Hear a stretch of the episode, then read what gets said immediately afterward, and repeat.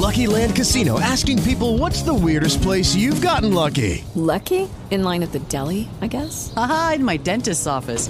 More than once, actually. Do I have to say? Yes, you do. In the car before my kids' PTA meeting. Really? Yes. Excuse me, what's the weirdest place you've gotten lucky? I never win and tell. Well, there you have it. You can get lucky anywhere playing at LuckyLandSlots.com. Play for free right now. Are you feeling lucky? No purchase necessary. Void where prohibited by law. 18 plus. Terms and conditions apply. See website for details.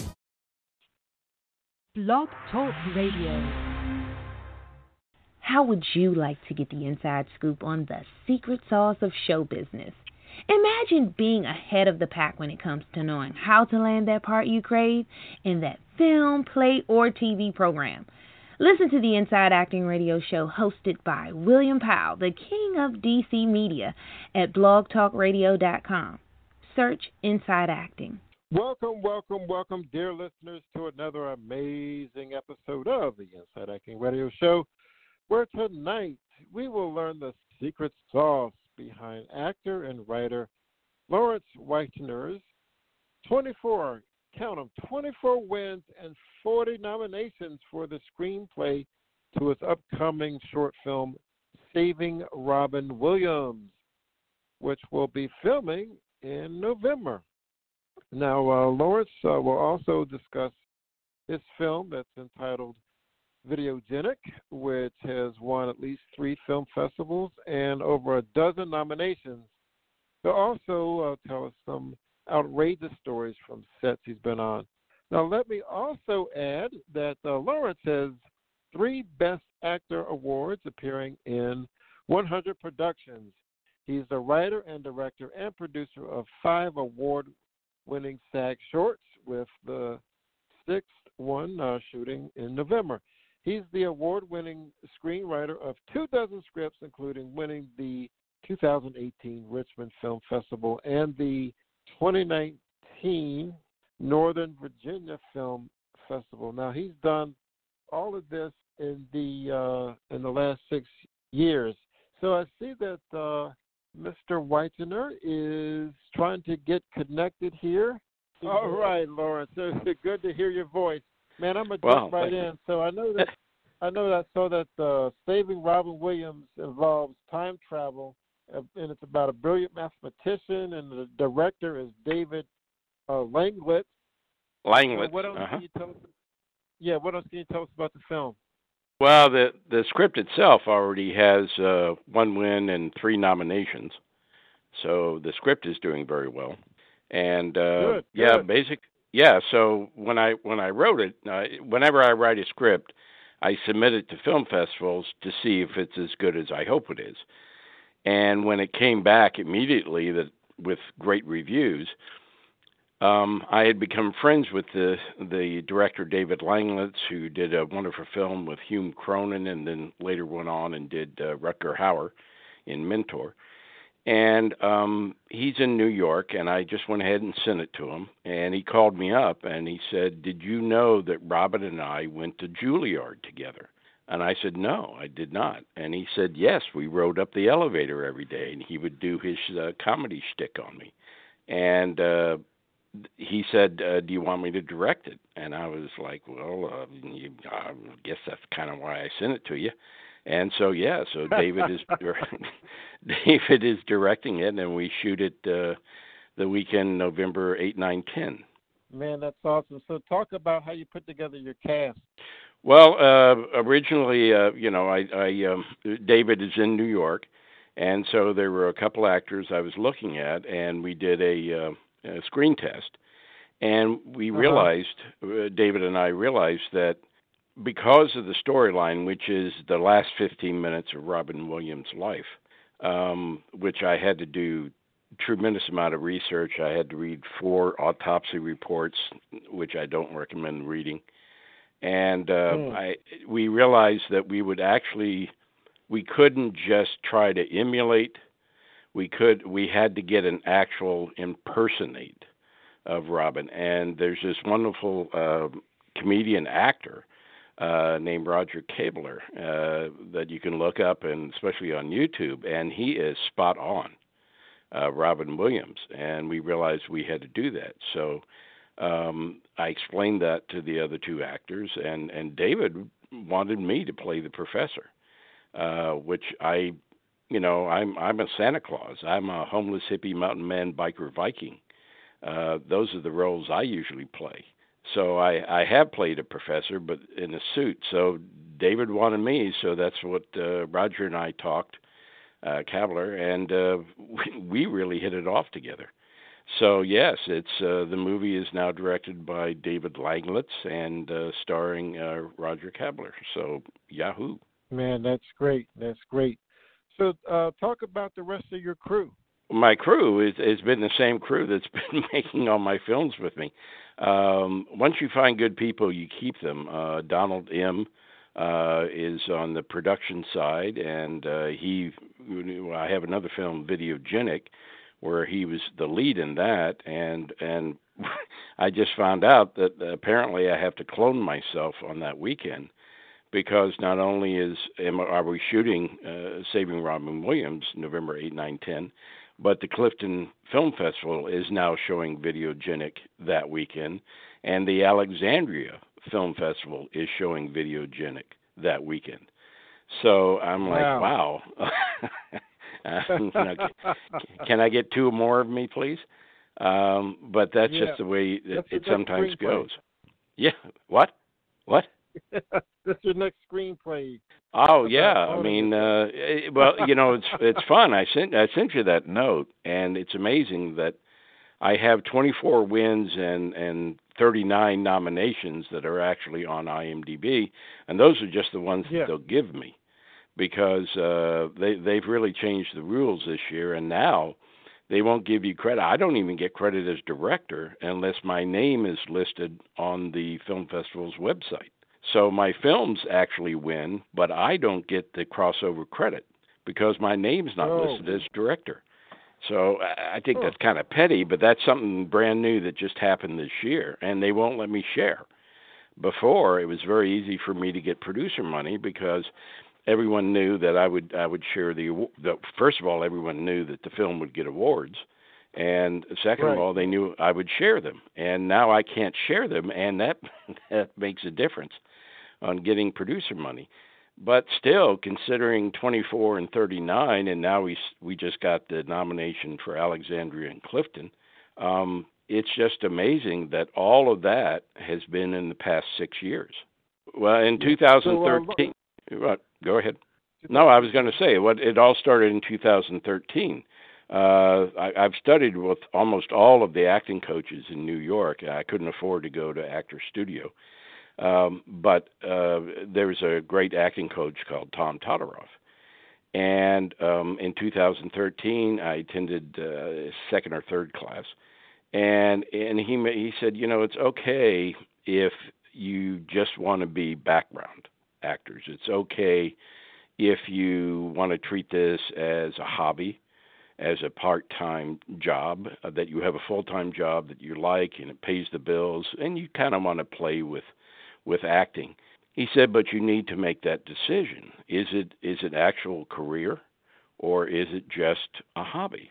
And I was sitting there, and I said, I I want it to be an actual career, and that was it. So uh, my very first movie because I wasn't working anymore. Anymore, I could now go everywhere and do everything.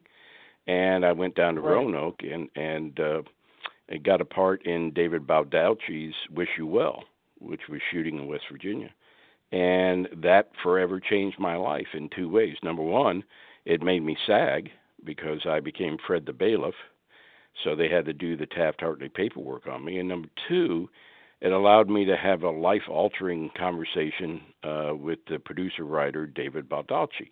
And during that conversation, it came out that apparently at some point we had been separated at birth because not only did we go to the same college and get the exact same degree, but we also wrestled yeah. under the same coach and then went to UVA to study law and then moved to Northern Virginia and bought houses one mile apart and for 30 years, we were taking our two dogs to the same vet, but we never actually talked until I was on his set in wow. 2013. And the only reason why I could be on a set is because I had decided to make acting my full time career. And so it's amazing how that comes across. And after all that information came out, uh, David and I were talking, and he didn't know that I had always tried to become a writer. And I couldn't even get an editorial published. And I had this huge stack of rejection letters. And there's a beautiful scene with Mackenzie Foy in Wish You Well where she gets her first rejection letter. And anybody that really wants to be a writer, yes, you keep your first rejection letter uh, because it's just something that drives you forward, just like an actor. Um, if you're not willing to take chances, uh, nothing will ever happen with your career. And so, because I decided to take the chance and become a full time actor, I could go play and Wish You Well and meet David Baldacci and he could convince me that you know there are different types of writing. What do you really like to do? And i said i absolutely love movies. He said well what about screenwriting? And don't you don't you wish you could have your own self epiphanies uh that somebody else has to give it to you and that's it and i immediately signed up with uh, the number one screenwriting professor at yale mark Lapidula. and through him is how I met David Langlitz, who's now directing Saving Robin Williams. So it's amazing uh, if you just let yourself kind of flow down the river of life.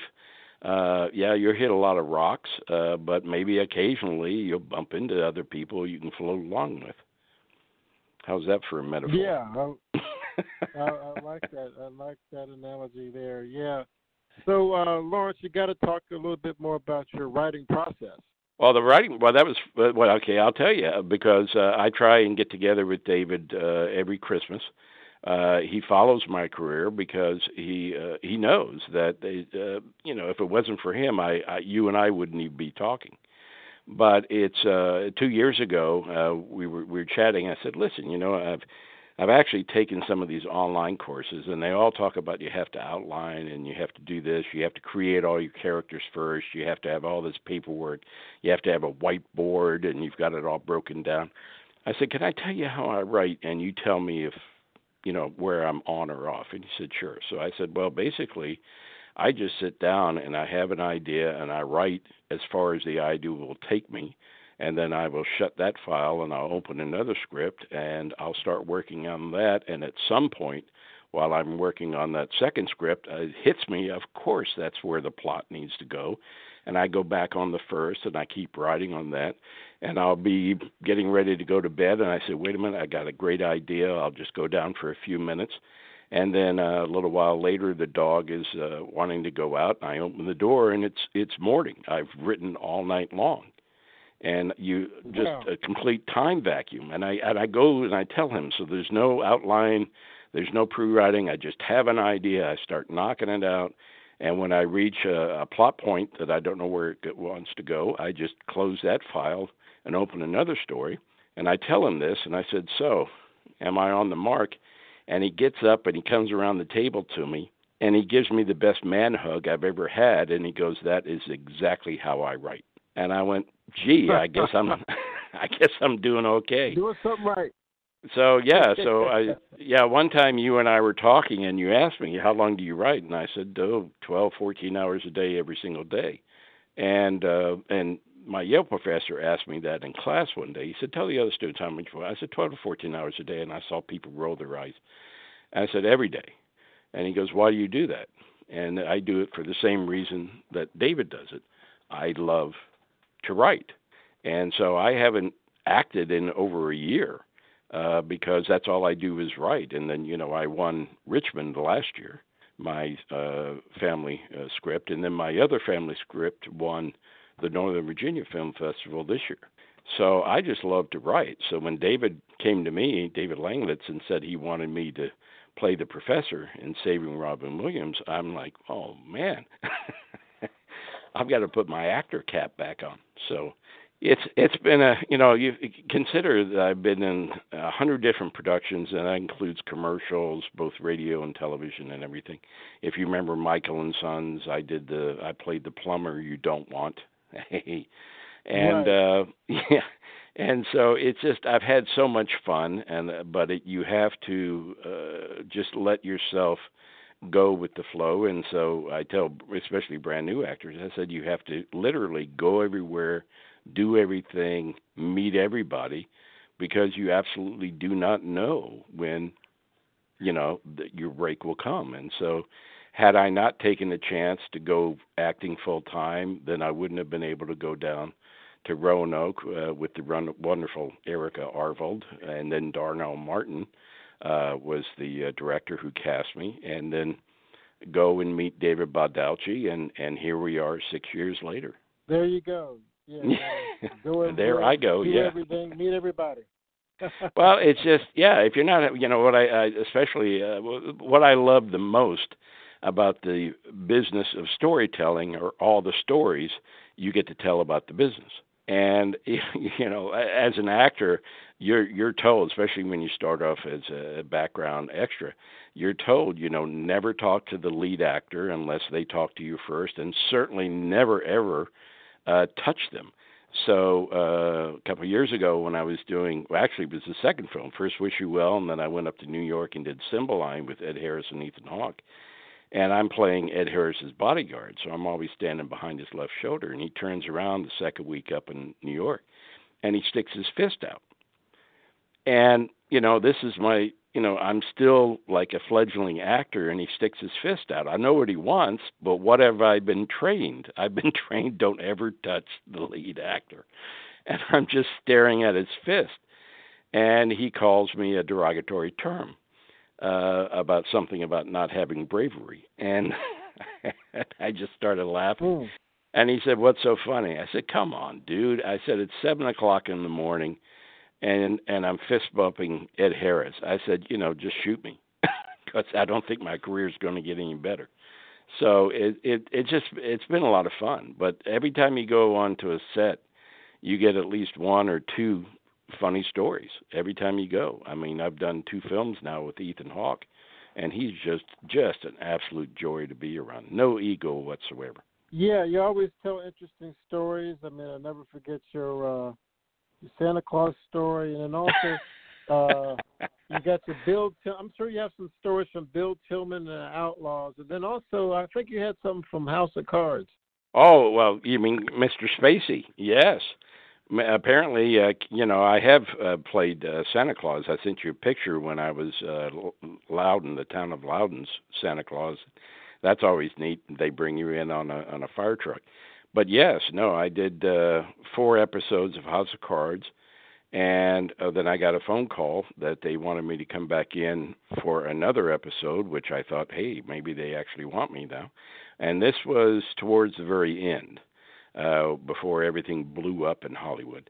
And uh, and before that, Mr. Spacey had been a typical lead. He was, you know, kind of segued off by himself, and and uh, but he was very professional and friendly.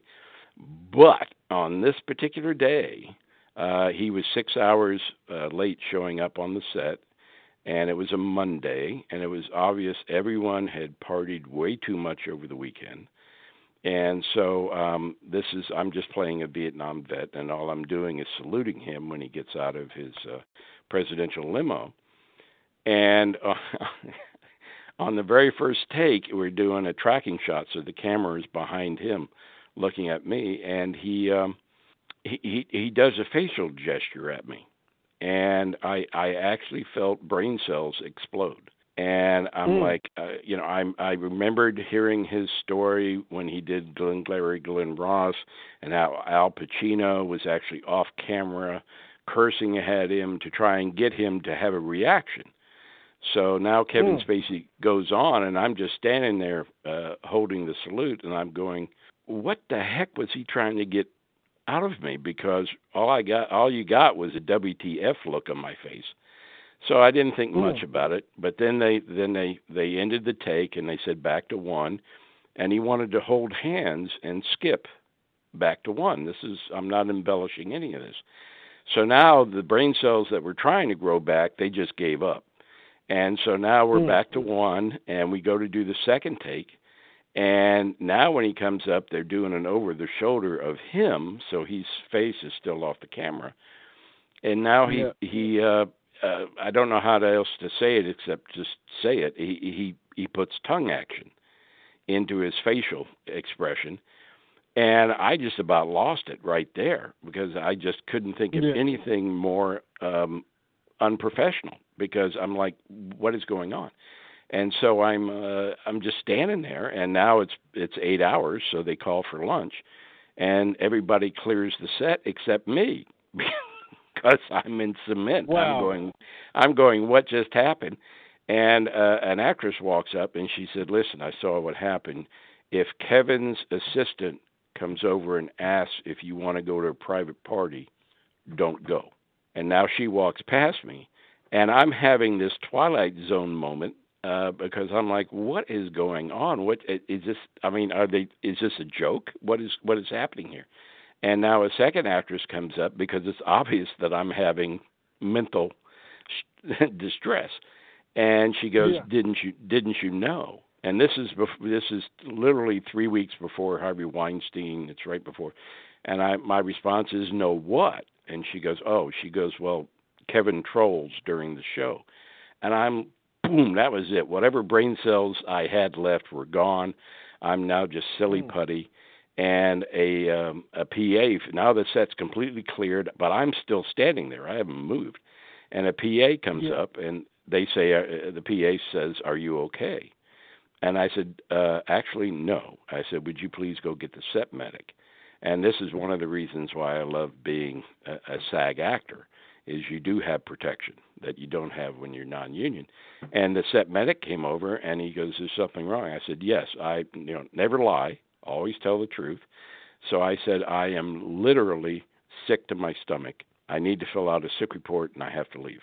And that's it. I literally walked off the set. Wow. And then and then and then literally 3 weeks later Harvey Weinstein and then 2 weeks after that uh Kevin's own uh, antics come out.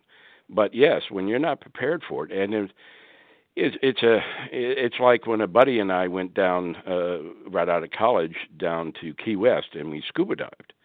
And uh you know, you can tell when someone is eyeing you. And so when when Kevin did that to me, that was right before the Me Too movement broke out. And yes, I I did feel that I couldn't say anything because he was so powerful at the time. And it was a it was a wonderful uh, experience for me to have as a human being to realize well what just imagine how women feel uh actresses when they it's just horrible that somebody would do that to you and I'm and the- worst thing about it is you know if you if you see me the only thing I could figure out was that at that particular moment he was having a Santa Claus fetish.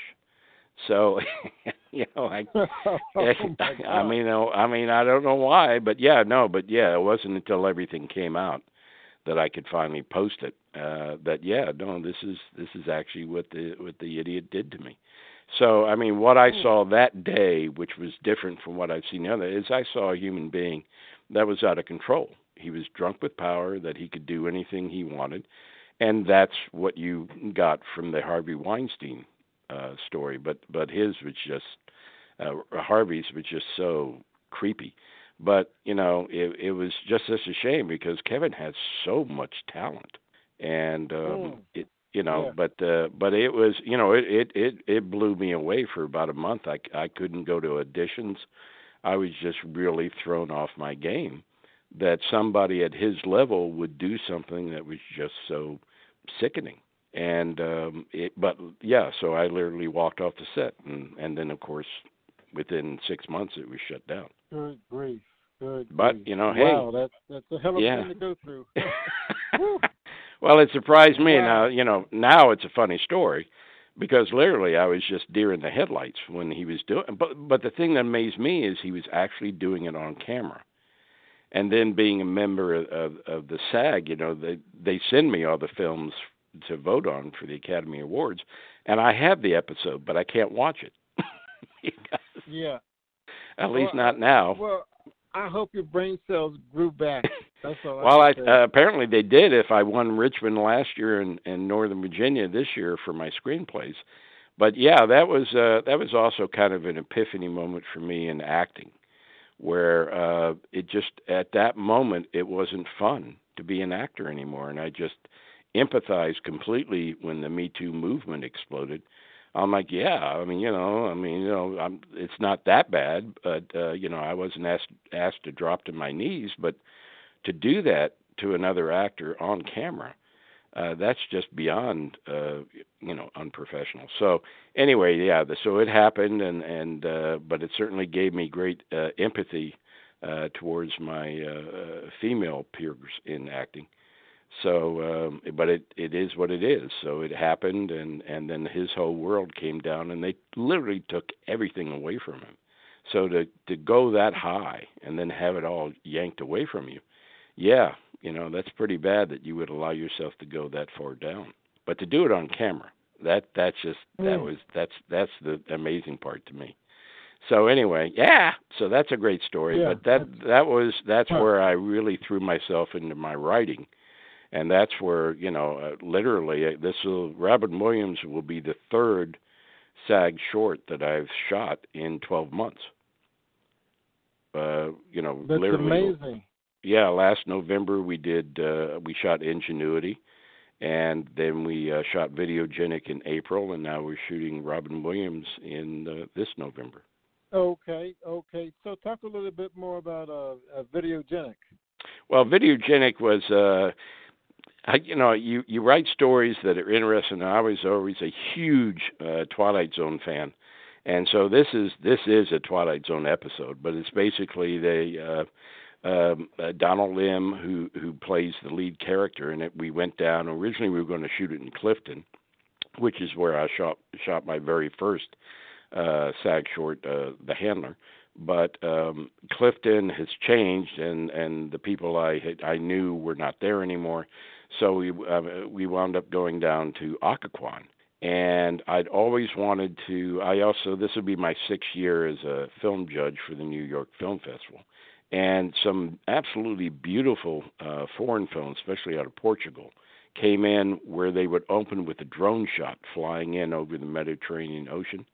And I said, I'm, when I do my next film, I want to have a drone shot. So Videogenic opens with this just gorgeous uh, drone shot flying down the Occoquan River.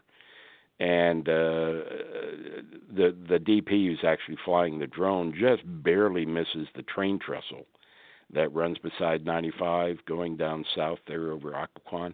And then it comes in, and then there's a they they have a waterfall in Occoquan. So the aerial shot that comes straight down on Don when he's walking across a footbridge, there's there's this beautiful waterfall in the shot. The drone pilot is talking to me, saying, "Hey, there's another waterfall f- further down the the river." And I said, "Do you think you could fly through it? Because that would be a great." And he goes, "Well, if I do, I'll lose the drone." I said, "Never mind, come on back."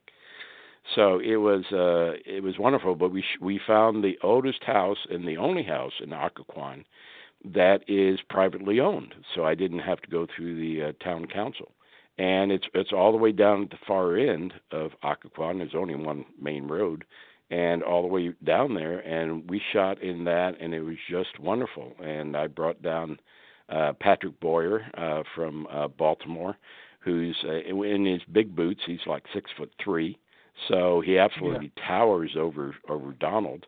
And it was a great Mutt and Jeff shot when we did a two person on that but it's basically um, we, we uh, the guy uh, Donald is a, uh, a camera buff, and he really likes old movie cameras, or as Patrick corrects him, movie machines.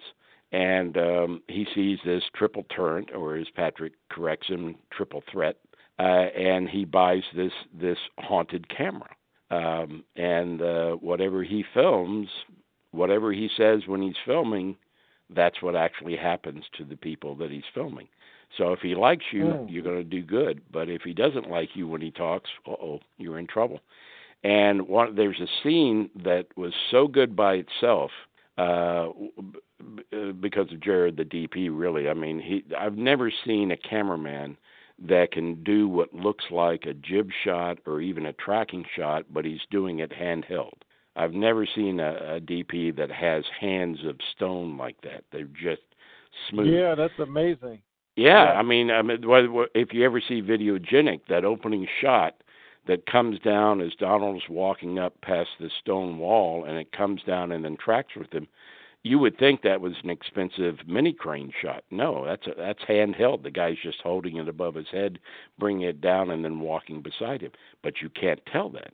But see, I saw that because I did a, uh, a cable series called Chance, which actually just got picked up on Uplift TV, so you'll be able to see me. Uh-huh. But that's what I got my uh, third Best Actor award for. Was my role as Bart, the drug-selling dry cleaner so when you pick up your clean clothes from Bart, you get a little something extra in the pockets. And uh, but uh, I I met Jared. So when they had the premiere for Chance in D.C. and I'm watching, you know, the big screen shows it all. So if you make any mistakes, if a finger comes in the frame, you're going to see it on a 30 foot screen. And I watched this, and I had been on the set, and the guy's just using, you know, this little handheld camera, and and I watched the quality, and it was studio quality shots. So when I was getting ready to do Videogenic, I said, "Would you please shoot my movie?" And he did, and it was it's just magic, and that's why it's doing so well. I mean, it's right now it's got three wins and and ten nominations, but we just got the two more for Clifton and and Alexandria, so that'll make twelve nominations. So it's been uh, been an amazing twelve months. But uh, anybody that produces films, even at the at the short level, there's a lot of stress involved. Yeah. So to do three of them, you know, in 12 months, yikes!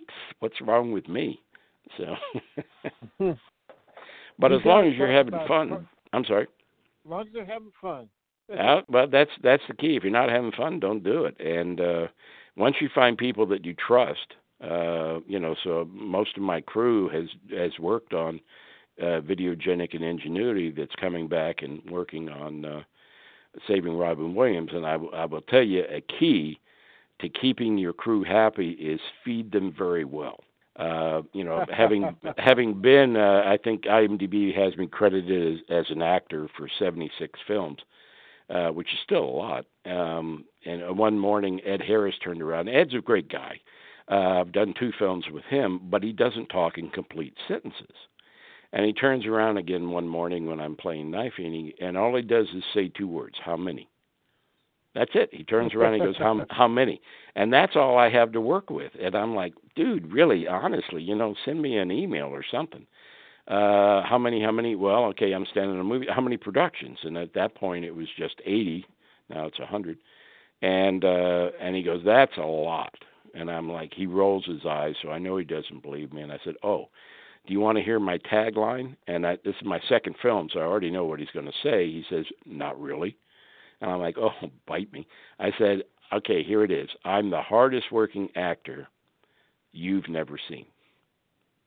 And he liked it. and he's got a beautiful laugh. But it's, um, yeah, so it's just uh, go everywhere, do everything, meet everybody, um, and, and have fun. But uh, treat them well. So in all these little independent movies I've done, especially up in New York, and you know they you show up and all you you get a bag of chips and a bottle of water and that's your craft services so no when people work on my films you know they get chinese food they get and donald m let me tell you anybody out there who's listening if you're making a, a a movie you want donald m on your production staff he is a great cook he is a genuine asset to have on your film um, trust me uh you you want donald m as, on your crew so uh, yeah, so Don will be uh, cooking for us on uh, Saving Robin Williams again. That's awesome. That's awesome. So we're down to about six minutes. So quickly talk about uh, cardinal virtues and hell on earth. How how are they doing?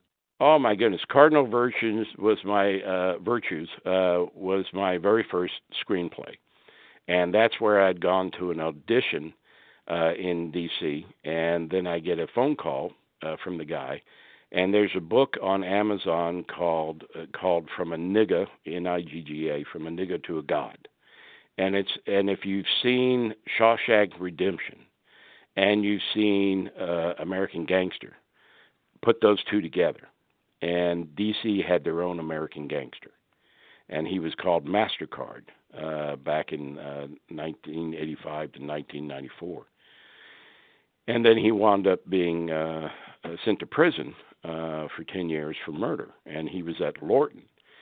And the, again, the research, the interviews I had to do with him in order to be right write that. It is a Shawshank Redemption. Uh, you, you just wouldn't believe how bad Lorton Prison was, and the wall, which is what they called maximum security, was just horrible. So it took me about a year to write that, and that was my very first one. And uh, and now it's Cardinal Virtue, and it's it's getting interest because of American Gangster. Uh, but it is a local, and so you can actually uh, find that on uh, IMDb and also Facebook. Uh, so Cardinal Virtue, I think that's got two wins now for that screenplay. Um, but yeah, it's been wonderful. And the Hell on Earth, hey,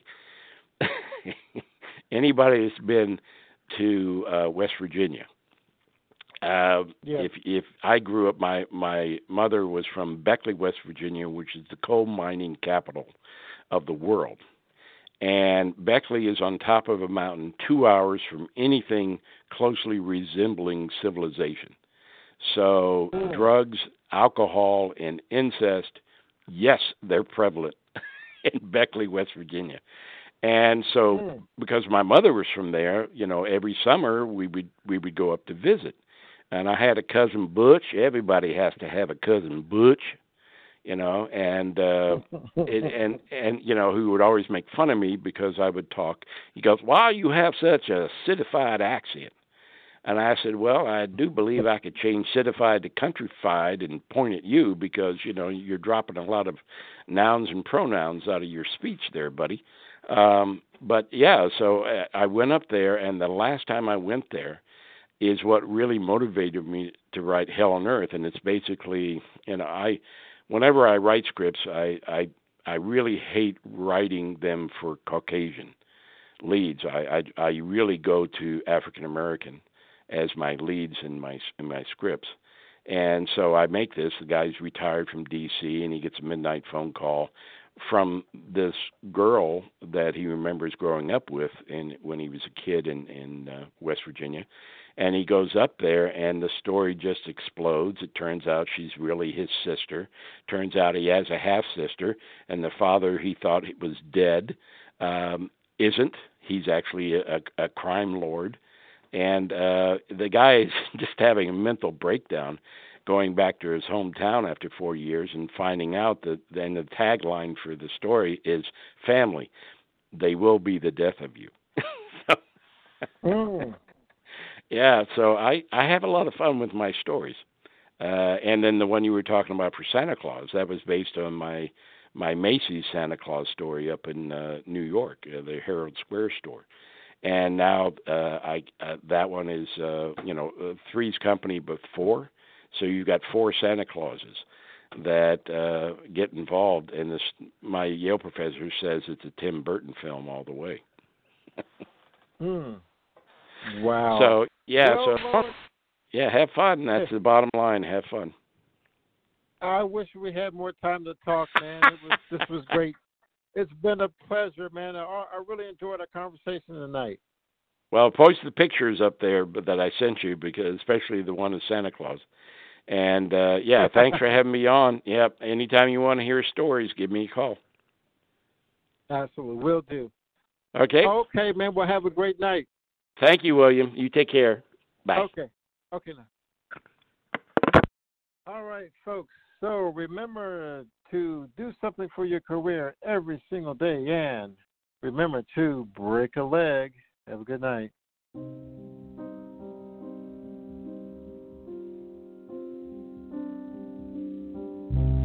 Under the dark, you pacify me. Hold my breath. Take me down, I won't fight. Beat of my heart, you drum inside me.